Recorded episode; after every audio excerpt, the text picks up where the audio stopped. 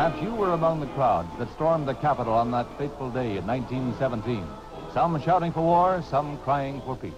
Inside the White House, President Woodrow Wilson conferred with advisers, then signed the proclamation of war against Germany. The year was 1917, and the United States has just entered World War I. Now, see, that year is massively important to the world for lots of different reasons, and into this discussion, it's got its own significance. This is Matthew Sweezy, and you're listening to Episode 3 of the Electronic Propaganda Society, a nine series investigation tracing the cause and effects of June 24th, 2009. In this episode, we're going to go back in time and look at the founding of a lot of marketing fundamentals and see if those founding ideas still hold water in our modern environment.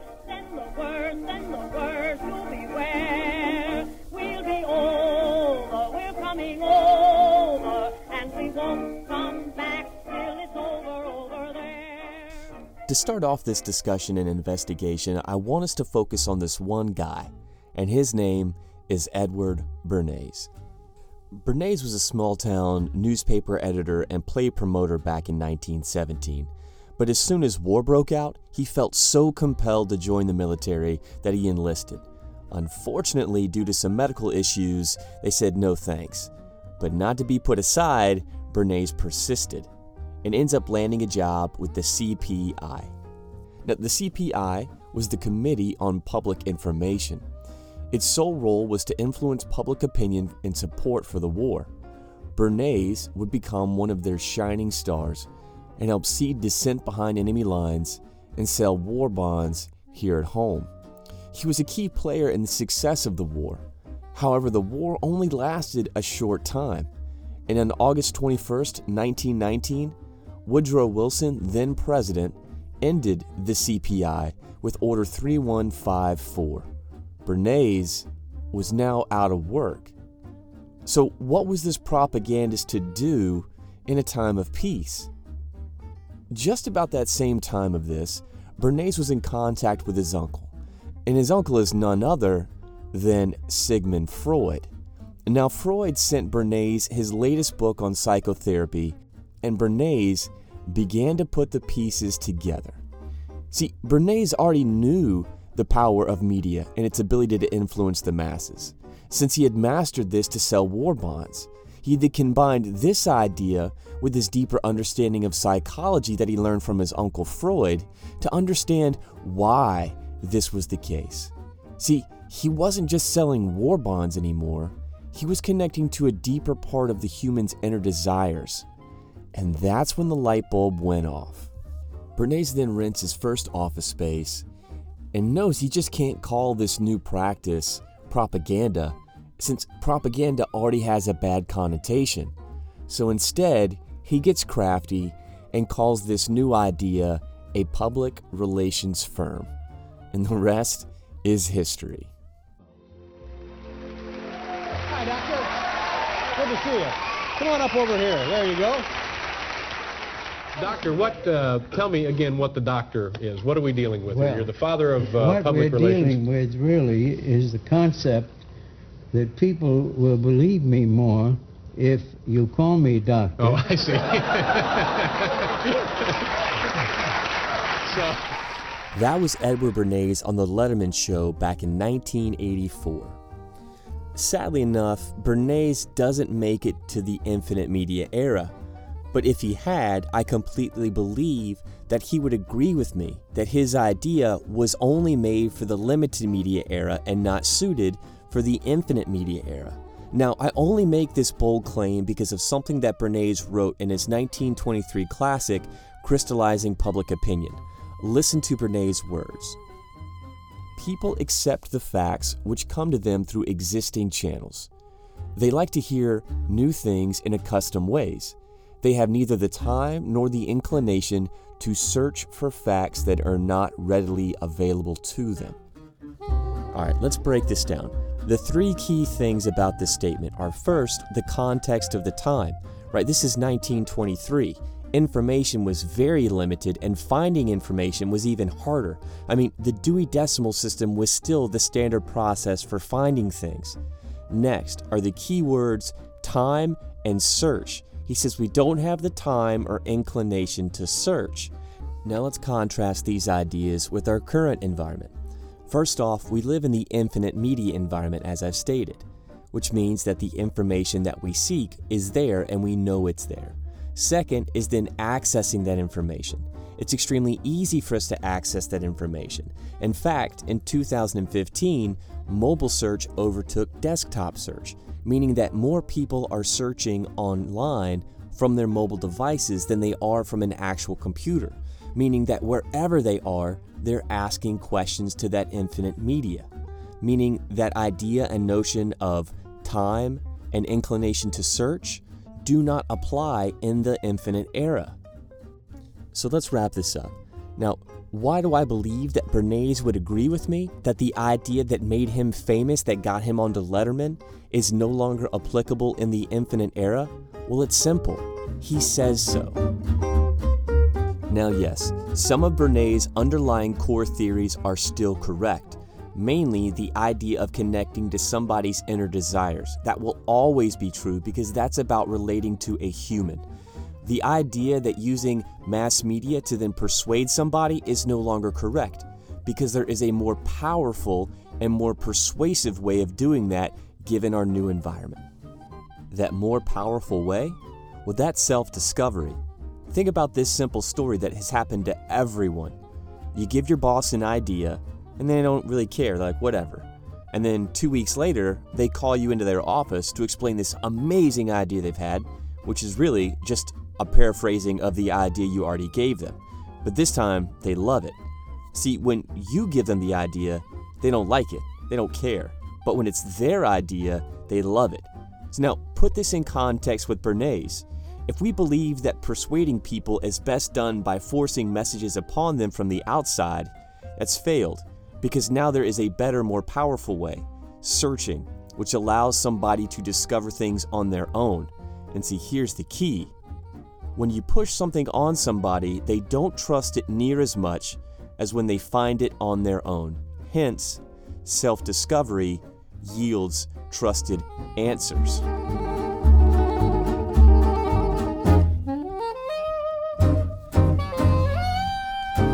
Now, once again, you're probably saying, yes, but. Yes, you just can't force messages onto people, but if you put the right message in front of the right person at the right time, that works.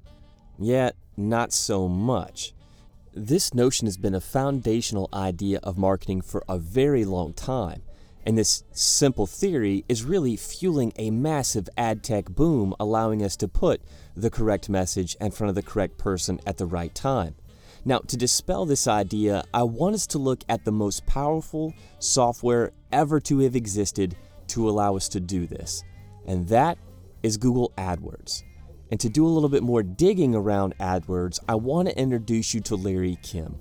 Larry's the CEO of a company called WordStream. They're one of the largest software providers for AdWords tools. Now, Larry did a research study over the course of two years. He looked at over 10,000 of their clients and over a billion dollars spent on AdWords. And what they found was pretty amazing an average conversion rate for across you know paid search advertising is around two and a half percent. Um, but 10% of advertisers are doing around, uh, you know, it, it varies, but it, it's around five times better than, than just the average advertiser. All right, Larry just kind of rolls those numbers off, but I want to kind of put a little bit more punch behind them. I want you to really think about this. This is a billion dollars worth of spending that we're looking at.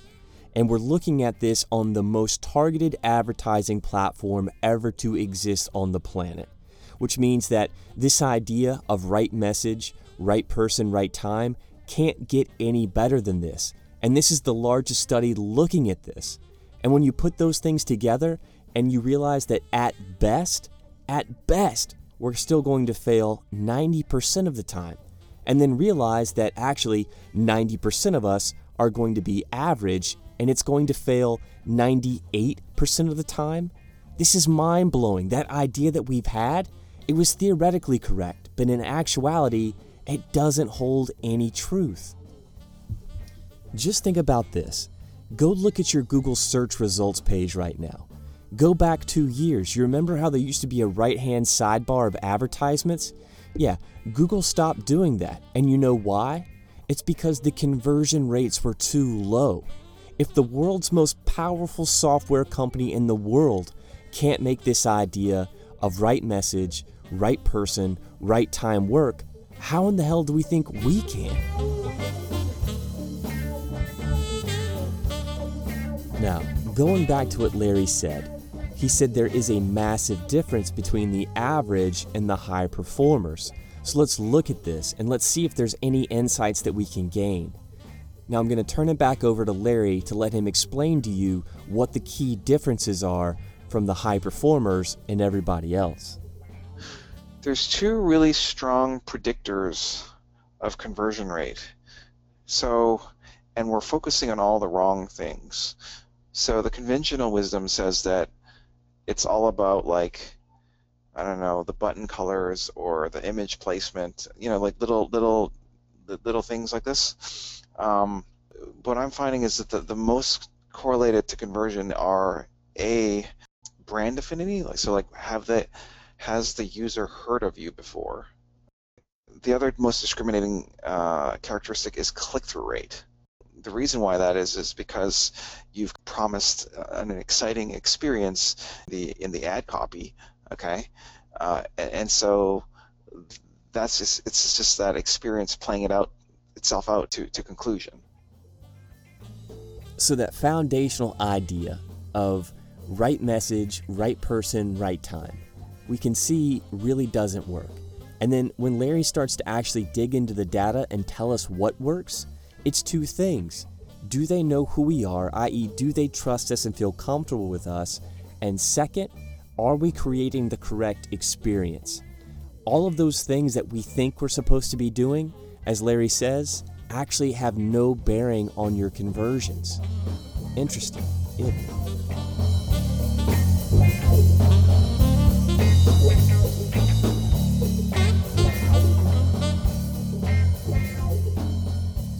Now, Larry did bring up a great point, and that was have they heard of us before? And this is going to lead us into our next foundational aspect of marketing that I really want to debunk, and that is the idea of branding. See, the traditional idea of branding is all about projecting what you think you want the world to know. Now, this totally worked in the limited era because whatever message we put out into the world, it wasn't possible to create an alternative narrative. But I want you to think about branding now. And I really want to start this off by giving you a story that actually happened to me while I was on the road in Chicago. So I'm sitting there flipping through some YouTube channels trying to find some stuff, and this ad pops up before one of my videos.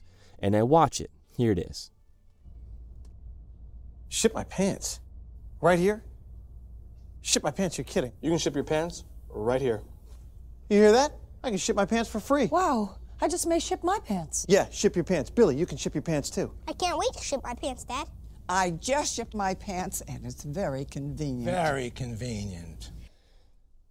There is no denying the creativity or the mass amount of humor that this advertisement has. It's phenomenal. In fact, it's so phenomenal that it wins at the Cannes Lions Festival, which is the equivalent to the Grammys of the advertising world.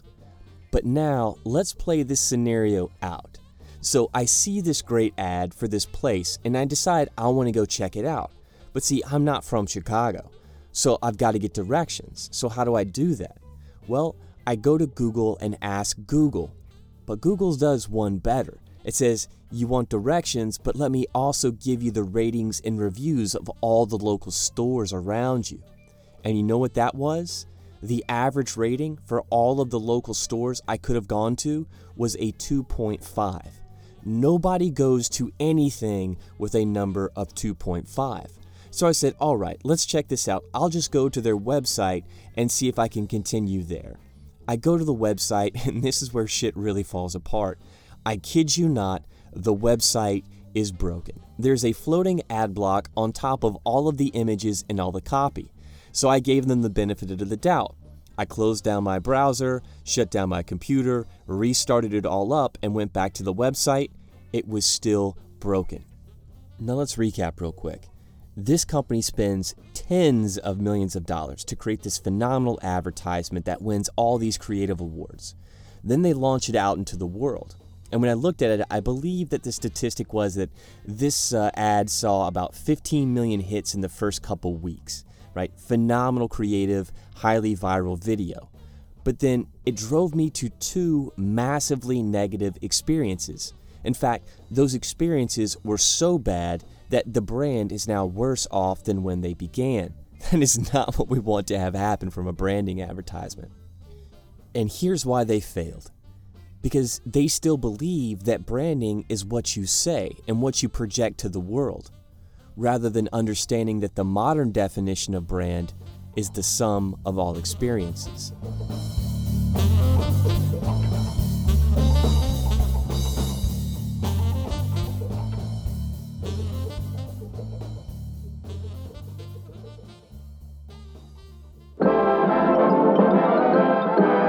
Hey, have you heard about the crazy new way to send a message today? It flashed on a screen too quick to see. But still you get it subliminally. Did you catch that? Yeah, that's corporate America trying by any means necessary to weasel their way into your memory. And in fact, this is a 1959 Chevy commercial that aired on the television featuring Pat Boone and Dinah Shore. And yes, they are singing about the power of subliminal messaging. I wanted to feature this clip because it kind of leads us into this next section really, really well. See, we've already talked about a couple of major foundational ideas that have been around for a long time. You know, public relations, the idea of right message, right person, right time. And really, the last one that we're really going to dig into today is this idea of being top of mind. The notion to be top of mind really has a lot to do with the environment and the human's decision making processes within that environment. So, let me start there real quick. If you go back to the limited era and you have to make a decision, you need to kind of put yourself in that person's shoes. See, to make a decision, you need information. But in the limited media era, information was hard to come by. So you really only had three places to get information. You had your memory, you had the product that you may be looking at on the shelf, or you had the ability to ask somebody else next to you. Now, of those three options, as we discussed earlier, if you have an opinion, that is going to be the most trusted piece of information you have, hence, the most persuasive thing to help you guide your decisions. And see, all these businesses know that, which is why we see commercials just like this one with Pat and Dinah from the 50s. But it also creates a whole lot of other long standing marketing ideas. Now, let's pick a couple of these out and look at them between the two environments to see if they still are actually true. And to start, I want to look at the first one, which is the notion that there is no such thing as bad press. This is a really long standing idea and it's really founded in the way that our memory works, or I should say, used to work. See, if you read a story that was bad press back in the day, you're likely to remember a couple of key things, and those are really the main points. Not necessarily why those things were connected, but you definitely remember the name of the business inside of that. Now, when you then see that name again, you're likely to recognize it, though you're not likely to understand why you recognize it. Now, contrast that with the modern era. And let's just go back to that example I gave of me in Chicago. See, when I asked the question about a business, the internet surfaced up all contextual media, and a majority of that contextual media was that bad press. So there is no escaping it. And when I'm trying to make a decision and what is surfaced up is all the bad news about you, we saw the effect that that had on me, and it has the exact same effect on you. So, this notion that there is no such thing as bad press, yeah, that worked in a limited media environment. But now in the infinite environment, bad press is bad. Can you dig it?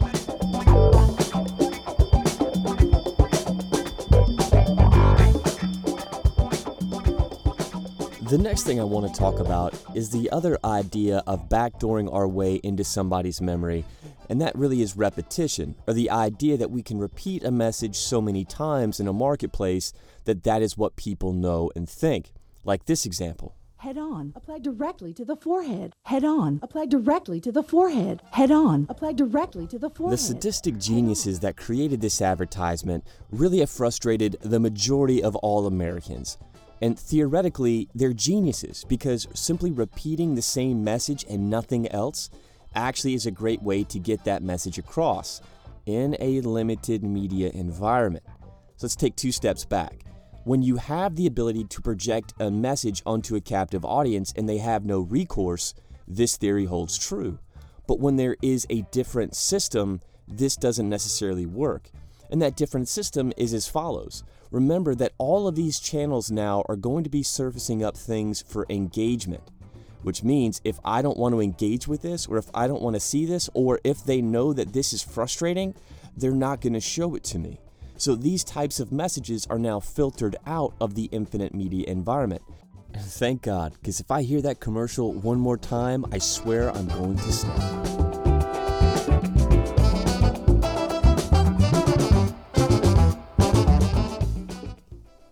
All right, let, us do a quick recap here. So, first off, a lot of these long standing theories that we have of marketing, they were all created for the limited media era the notions of public relations, the idea of repetition, of backdooring our way into somebody's memory via their subconscious.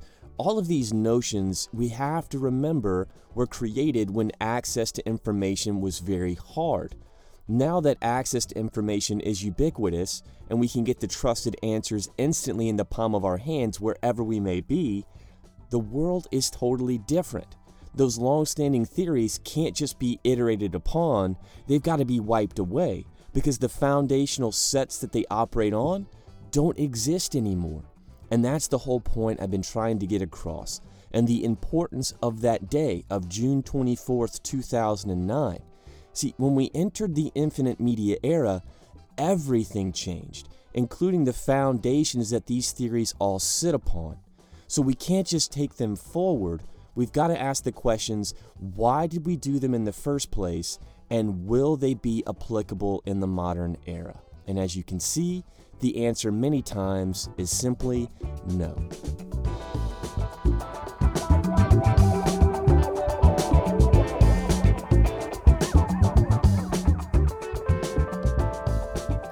I want to thank you for listening today and hope you'll join me on the next episode of the Electronic Propaganda Society where we're really going to dig into what we should then be doing in the infinite era and really get deep into this theory of context. But before we go today, I want to leave you with one final thought. And this comes from the famous jazz musician out of New Orleans, Dr. John, where he famously says, Maybe I was in the right place at the wrong time. Maybe even the right song, but at the wrong line.